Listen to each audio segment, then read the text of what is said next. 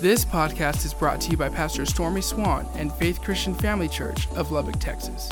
For more information, please visit faith church lubbock dot com.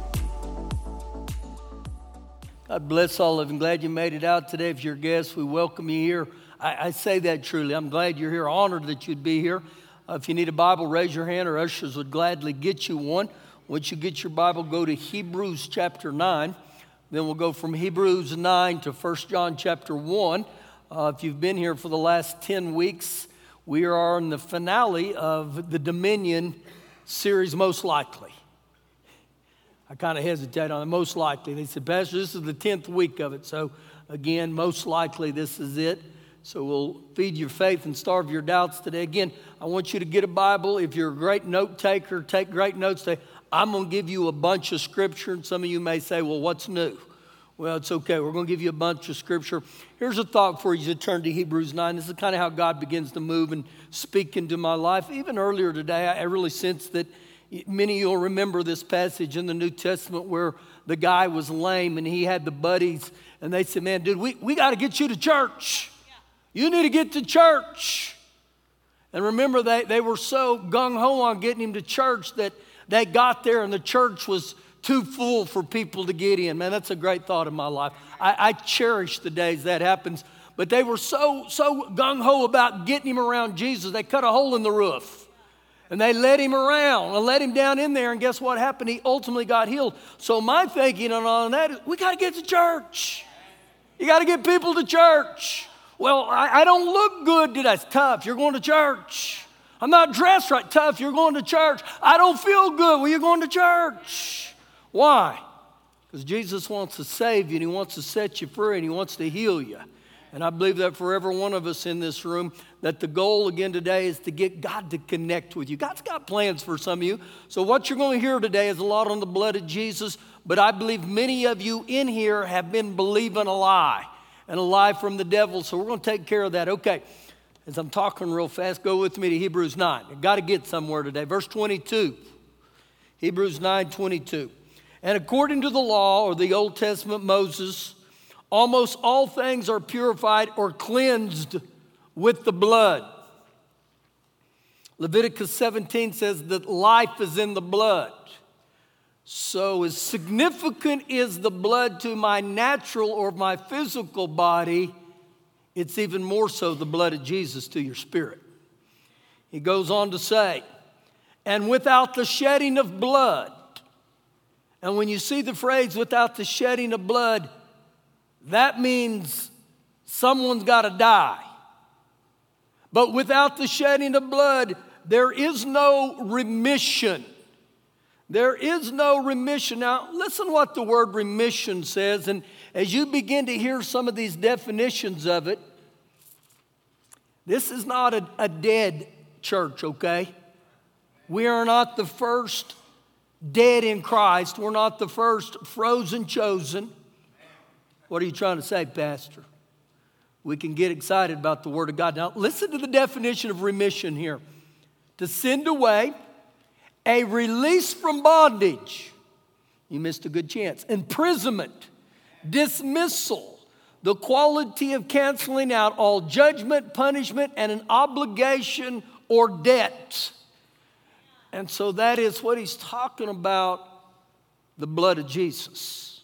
Now again, we're going to get into this more and more this morning here just to help us, to give us a biblical insight about just how powerful the blood is. Go with me to First John chapter one.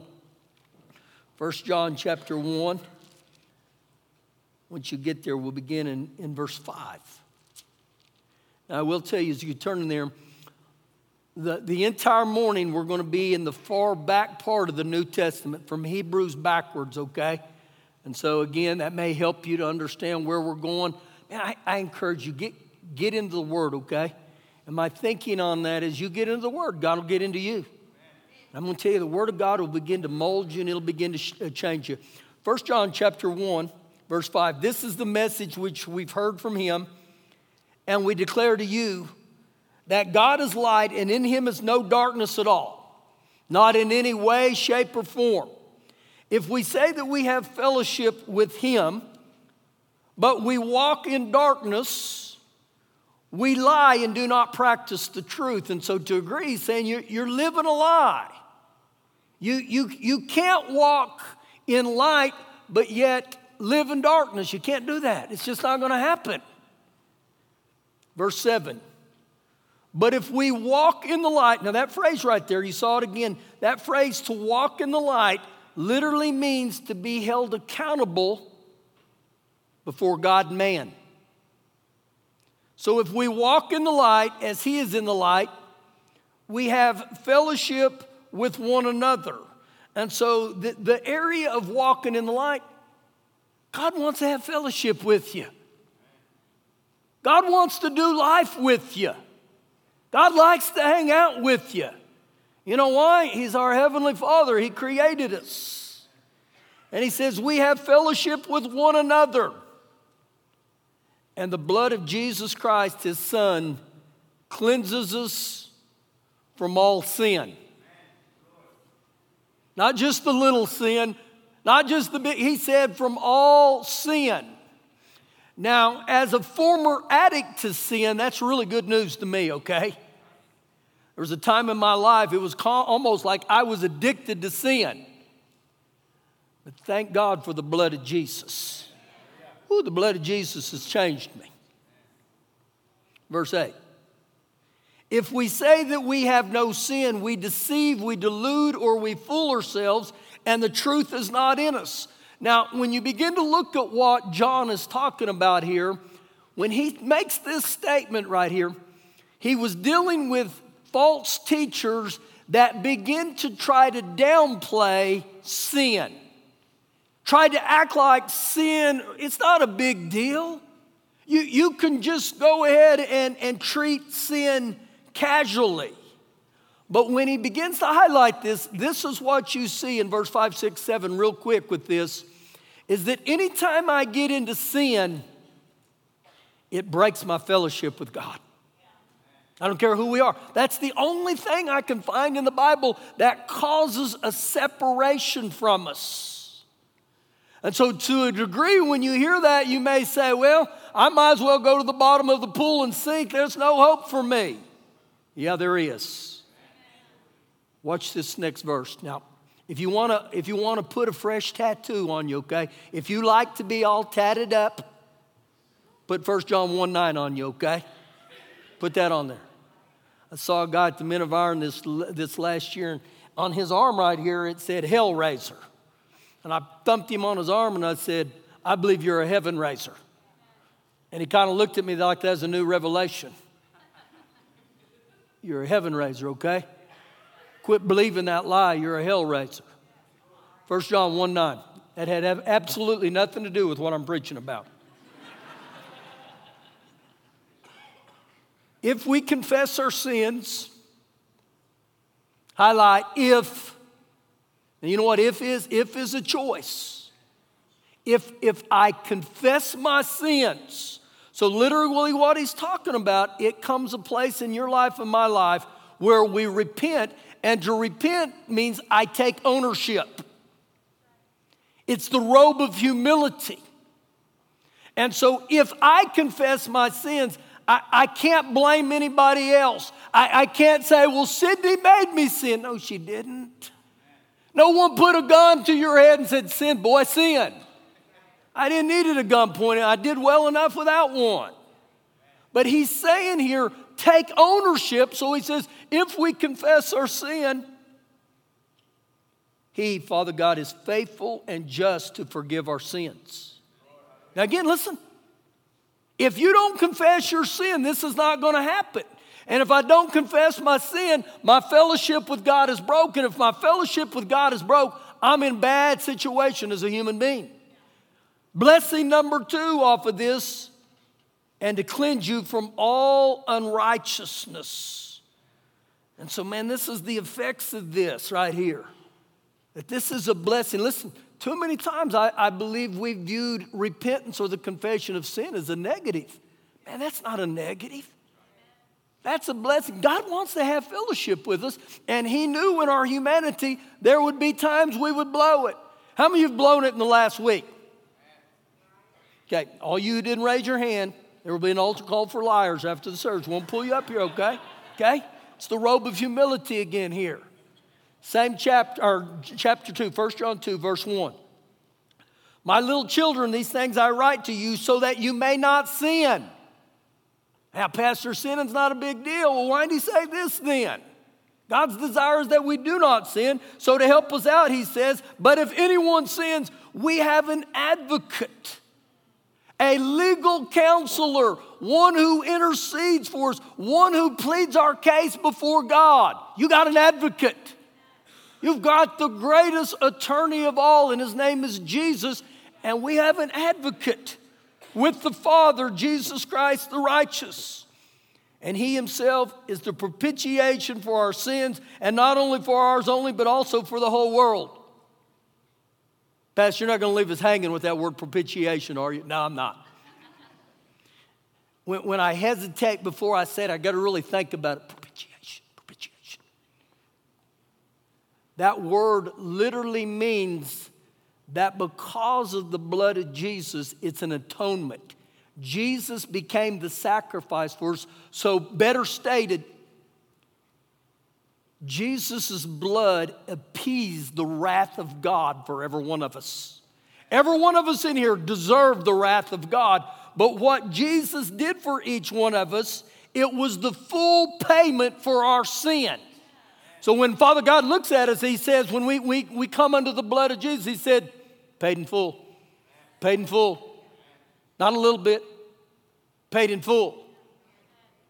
And so again, when, when you begin to look at everything he's talking about here, uh, the Lord Jesus' blood and the confession of sin, it puts us in right standing with God. Now, we've talked about this in the last ten weeks, but in, in Matthew sixteen nineteen, the Lord gave us the authority. He said, I give you the keys to loose and to bind. If I'm not in right fellowship with God, you can loose and bind until your looser and your binding doesn't have any loose and binding left, and it's not going to do you any good. And we go to James four, verse seven. It says, submit to God, resist the devil, and he'll flee from you.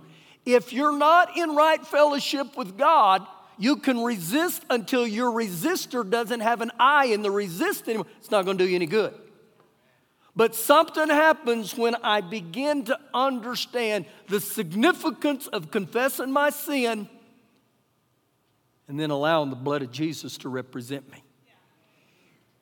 Time's up. Go with me to the book of Hebrews. Now go, go, go to First Peter one. First Peter one while we're there, and then we'll go to Hebrews. First Peter chapter one. Back there to your left just a little bit from where we were. Verse thirteen. Therefore, gird up. Gird up. Now, you'll see that phrase a couple times in the New Testament. Ephesians six is another reference. But when it talks gird up, it's literally like taking a belt and cinching it up. Gird up, cinch that belt up. And it literally signifies that you're getting ready for action. Gird up the loins of your mind. Think clearly. Be focused.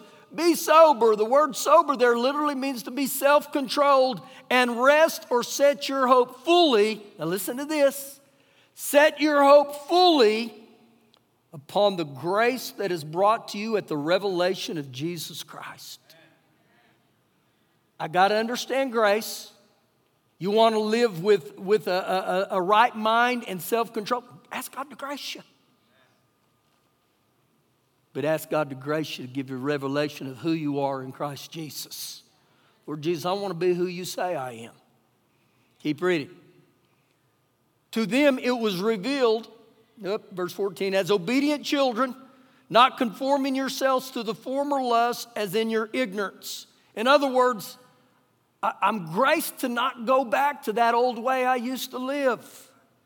But as he who called you is holy, you also be holy in all your conduct or manner of living or your behavior. Because as it is written, be holy for I am holy. If you call on the Father who without partiality judges according to each one's work. Now I want you to hold fast to that right there. Every one of us in this room, we're going to be judged. We're going to stand before God. And remember, he said, I show no partiality, no favoritism. Every one of you are going to stand before him. Now look how we're going to stand before him for what? He judges one according to each one's work, his conduct, and you conduct yourselves through the time of your stay here in fear. So what he's going to judge me and you on is our time while we're here on earth. As long as you're here, you're going to have to ask God to help you and grace you. Verse eighteen, knowing that you were not redeemed, you were not repurchased, you were not bought with corruptible things, perishable things, like silver and gold from your aimless conduct, received from the traditions from your fathers. But you were redeemed with the precious blood of Christ as a lamb without blemish and without spot. What were you repurchased with? Lyric, I'm going to come preach to you.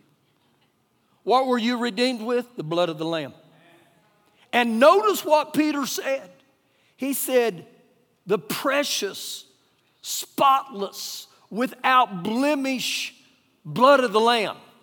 Again, when I say that, there, there's a huge, a huge sacrifice that was paid for us. And so I think about how I've been redeemed and you've been redeemed. So for time's sake, I'm going to take you back into the Old Testament in Exodus twelve. When the Israelites were exiting out of Egypt under, under Moses' leadership, remember the Lord had brought all these plagues to the Egyptians and they wouldn't give in. Well, the last plague was the, the plague of the, the death of the firstborn. Now, remember the Lord told him, he said, on that night, I'm going to come in. And the only way you're going to be protected is if your house is marked by the blood. And remember, he told them, put it on the doorpost, put it on the lintels.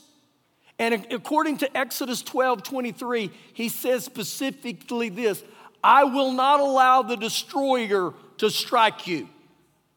God said, I won't allow it. But only under one condition. Is your home, is your life identified and marked by the blood of Jesus? He wasn't concerned about your address. He didn't say if you lived at thirty-six sixteen Blessed Avenue, you're okay. No. The only thing that mattered was the blood. He didn't ask who your mama was. He didn't ask about your portfolio. He didn't ask about your titles. He didn't ask if you wore uh, Air Jordans.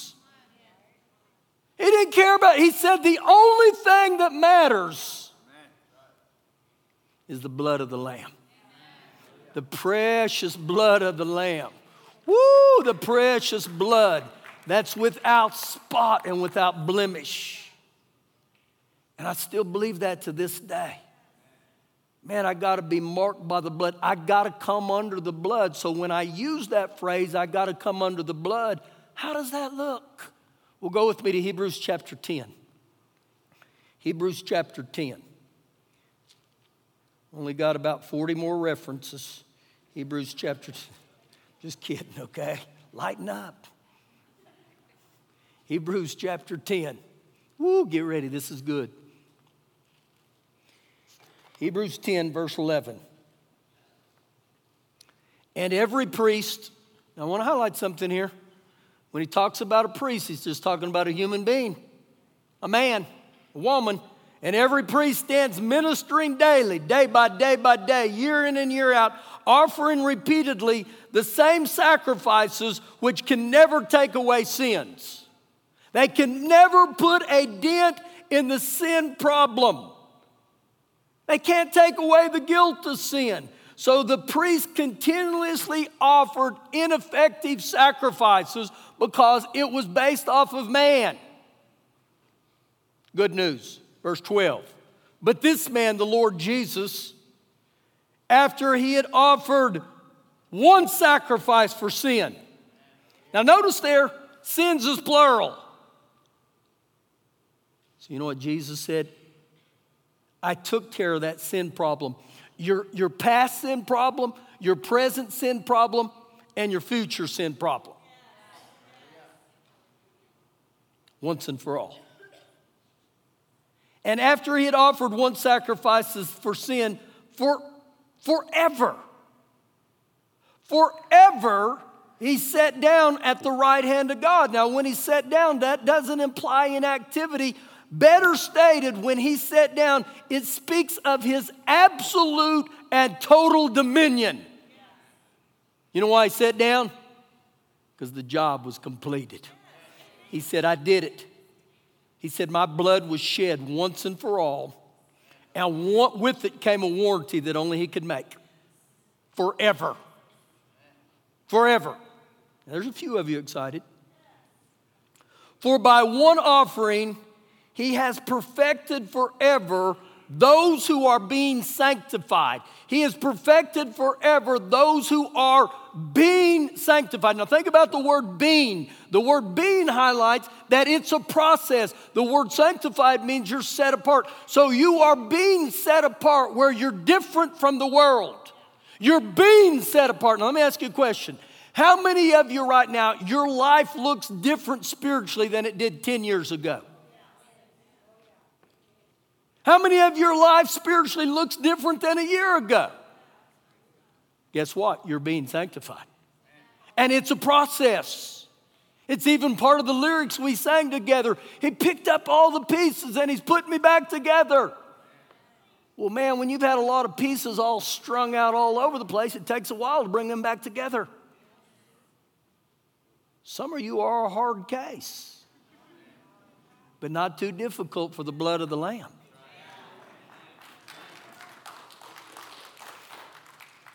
Verse fifteen, or verse fourteen, that's where I was going to end. And so again, when we see this, it, it speaks to this, this total dominance and delivering of Jesus. And so back to verse thirteen, that's where I'm headed. From that time, waiting till his enemies are made his footstool. Till that time, his enemies are made his footstool. So, you know, my curiosity when I said, well, what does that mean? Till he makes my enemies a footstool. So I cross and I cross and I finally come to what it actually means. And this is for, if you're if you're a digger in the Word, you like to study, this is Joshua chapter ten, verse twenty-four and twenty-five. It literally says this, that when they would catch their enemy, when they would conquer their enemy, the signs in the Old Testament, they caught and conquered their enemy, they would put their foot on the back of their neck, symbolizing we broke their neck. So in this situation, what the Lord Jesus says, this is exactly what I did to the devil. The Lord Jesus got his foot on the back of his neck. And so you know what that means? The devil's under my feet. And if the devil's under my feet, that means my victory is complete because Jesus spoiled principalities and powers. Jesus made a public display. He defeated him. Thank you, thank you, thank you. Verse fourteen. Again, for by one offering is perfected forever those who are being sanctified. Now, go with me to the book of, of Revelations, chapter number twelve. I'm going to be in Revelations twelve for a little bit, and then we got two, two passages left, maybe. You know the rule. Anytime a pastor looks at a clock, you know what that means? Absolutely nothing. Nothing. Revelation twelve. Now, get ready, okay? This is where it's going to teach you how to live under the blood of the Lamb. Verse nine. So the great dragon was cast out, that serpent of old called the devil and Satan, who deceives the whole world, who, who deceives the whole, who, who leads the whole world astray.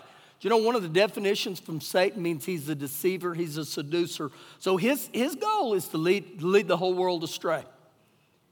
And his angels were cast out with him. Now, if you'll notice in there biblically, it says that he was cast to the earth. That can all be found in Luke ten, verses seventeen and eighteen. But when you look at this here and you see he was cast to the earth, who were the angels that went with him? Those were, those were the third of the fallen angels that were booted out with him. So it says they were there on earth. Well, guess what? They're still here.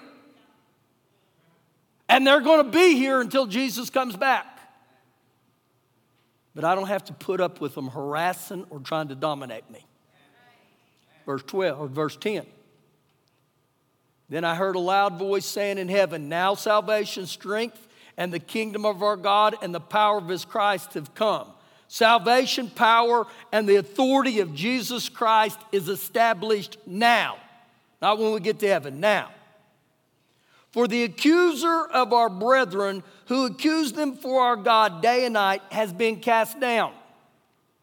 Now, what this literally looks like is when you see this, it said that the accuser of the brethren. The brethren are people that are born again. It didn't say he's the accuser of the world. You know what? People that aren't born again, they're no threat to him. But when you give your heart to Jesus, he's going to do everything he can to accuse you. So he goes before God night and day, accusing or bringing accusations against you. So this is how that would look. It would be like in a court of law. And there's Father God, the great judge, and the devil comes in, and he starts throwing accusations around night and day. And he says about Adam. This is Adam. Sorry, Adam, you're on the front row. You get to be used. And he brings up everything he can on Adam. And I don't know this for sure, I'm just saying this. Adam has lied, he's stolen, he's a da-da-da-da-da, he's a this, this, this, this, this, this, and he continually fires accusations at him and continually fires accusations. And the reason he fires those accusations is he doesn't want you to be able to walk in the things that God's blessed us with. He's trying to get the things of heaven to be retained. Verse eleven. And they, who's the they? They are the brethren that he's accusing. So this is me and you. They overcame him by the blood of the Lamb and by the word of their testimony. I can't find any other way you overcome him except by the blood of the Lamb. So here's what happens. When he begins to accuse you and accuse you and accuse you, you know what Father God does? He calls, calls to the witness the advocate. Our attorney, Jesus. And Jesus shows up and he gives Father God Adam's file. Now, I don't know this is how it looks, but this is my interpretation, okay? Don't lose your salvation over this. And Father God opens up Adam's, his file. And because Adam has come under the blood and repented of his sin and received that washing and forgiveness, God responds back to the accuser of the brethren and says, I find him innocent. I don't find anything on him because when God forgives us, they're gone forever. And then the, the accuser of the brethren, the yapper, he yaps, yaps, yaps, yaps, yaps. He says, I appeal. And Father God says, appeal denied. And when he yaks again, Father God calls the advocate, and the Lord Jesus takes his robe off and shows him the stripes, shows him the, and he says, forgiven, forgiven. I overcome by the blood of them. And you know what the word of my testimony is? I go through life talking about the blood. Ooh, the blood set me free. The blood has marked me as an overcomer. But too many times, this is what happens with many people. We allow the yapper to keep yapping in our ears, and he starts telling you lies. And before long, you start believing those lies. You're a thief. You're a thief. Well, I guess I'm a thief. No, you're not. You're an overcomer by the blood of the Lamb. You're more than a conqueror. And so I can go back to my own life. And for years and years and years, he had me convinced that I was a drunk. Once a drunk, always a drunk. Until you receive Jesus and you come under the blood. Now, this is the last scripture we're going to today. Revelation chapter one. Revelation chapter one. Verse four. John, who is the author here, to the seven churches when are Asia. Um, you can begin reading that, Revelations two, Revelations three. Great, great scripture to read. Now look how he begins this. Grace to you and peace from him, the God who is and who was and who is to come, and from the seven spirits before his throne, and from Jesus Christ, the faithful witness, the firstborn from the dead, and the ruler over the kings of the earth. To him, the Lord Jesus, who loved us, and he washed us from our sins in his own blood. Ooh, I've been washed in the blood. Ooh, my life is washed in the blood. My life is now is identified with the blood. Verse six. And has made us. And has made us. Now, if you've come to church here very long, you realize pastor's not an English major. But I do understand and has made us, that that's past tense or present tense. And has made us. So literally stated here, he's saying right now. I know we're going to reign in heaven. It's going to be incredible in heaven. But he has made us kings and priests to his God and Father. Now, it's clearly a, a, a present tense reference to our function as believers right now. That what did he say? And has made us kings and priests. So I could go around here. I could even say, how many of you in here believe you're a king and a priest? And some of you say, oh, that doesn't, that doesn't, that doesn't describe me, Pastor. Well, if you're born again, this is what it is. And so what's happening here is you're allowing that old man's identity, those lies he's told you, to keep you from doing that. And so when I begin to come under the blood and I understand the blood qualifies me, not anything else, I'm a king and a priest now. Look how we end. To him be glory and dominion forever and ever. And so we, through Jesus' glorious dominion, have been designated as kings and priests to God. And when God says his dominion's forever, that means forever. Ooh, I got a place right now to say, Lord, I, I got to walk in this. I got, I got to start seeing myself through the blood of Jesus. Just stand on your feet here this morning.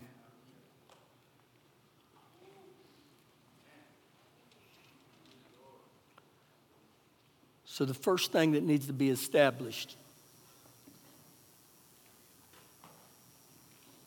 is, are you born again? Is Jesus Lord of your life? Where not only did you confess and believe with your heart that he was Lord, but you repented and confessed your sin before him. Now, this is going to be an interesting question I'm going to ask you. Not this, that I pray this for you, but if today was your last day on this earth, where would you be spending eternity at tomorrow? See, I, I, I can stand before you, and not that I desire to, to die. I'm only about halfway through my life. I'm going to go to one twenty.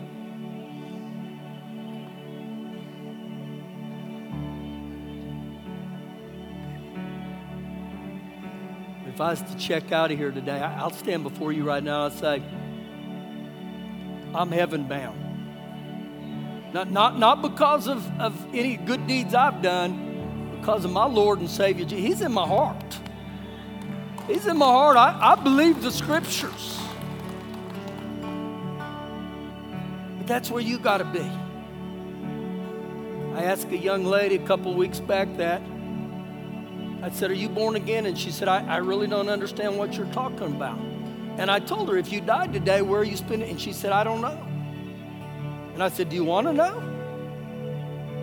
And that's the key. Let me ask you this right now, and we'll do it a little different. Just with every head up and every eye open, because the Lord Jesus said, he who acknowledges me before man, I'll acknowledge him before the Father. I, I'm not ashamed to be saying I'm a, I'm a Christian. I'm not ashamed. You call me a Jesus freak. I love it. What a compliment. Pastor's a Jesus freak.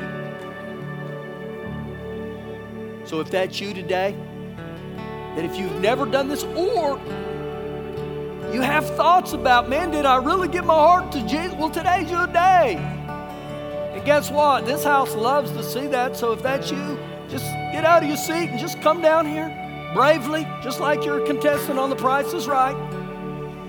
Yeah, clap. Come on. Come on. Woo-hoo! Thank you, Lord. Anybody else? Yeah, come on, come on. Come on, look at this. Wow. got to bring them to church, okay? You got to bring them to church. Put down your hatchback and throw them in the back. You're going to church. Wow, look at all this. Woo-hoo. It's a good day, huh? It's a great day. You know, the first thing I'm going to do is I'm, I'm going to pray with you, okay? I'm going to pray with you. Just to, just to give you, you biblically, to hold on to this. And in Romans ten, nine and ten, it says that if you confess with your mouth and believe with your heart, Jesus will save you. So again, this is what we're going to do. So I, I ask everybody in here to say this. You can bow your head. You can put your hand on your heart. You can raise your hands to heaven, however you feel like doing this. But you down here at the altar, I want you to say this, okay? Say, Dear Heavenly Father, I come to you today, and I acknowledge myself as that of a sinner. And Father God, today, I confess my sin before you. All the things I've done to dishonor you. And I ask you today to forgive me. And Lord Jesus, I ask you to come into my heart and be Lord of my life. I receive you as my King. And on July twenty-first, I believe because of the scripture, all my sin is forgiven and washed. And I'm a son or a daughter of God today. In Jesus' name. Now you guys ought to shout. Woo! Thank you for listening today. For more information, please visit faith church lubbock dot com.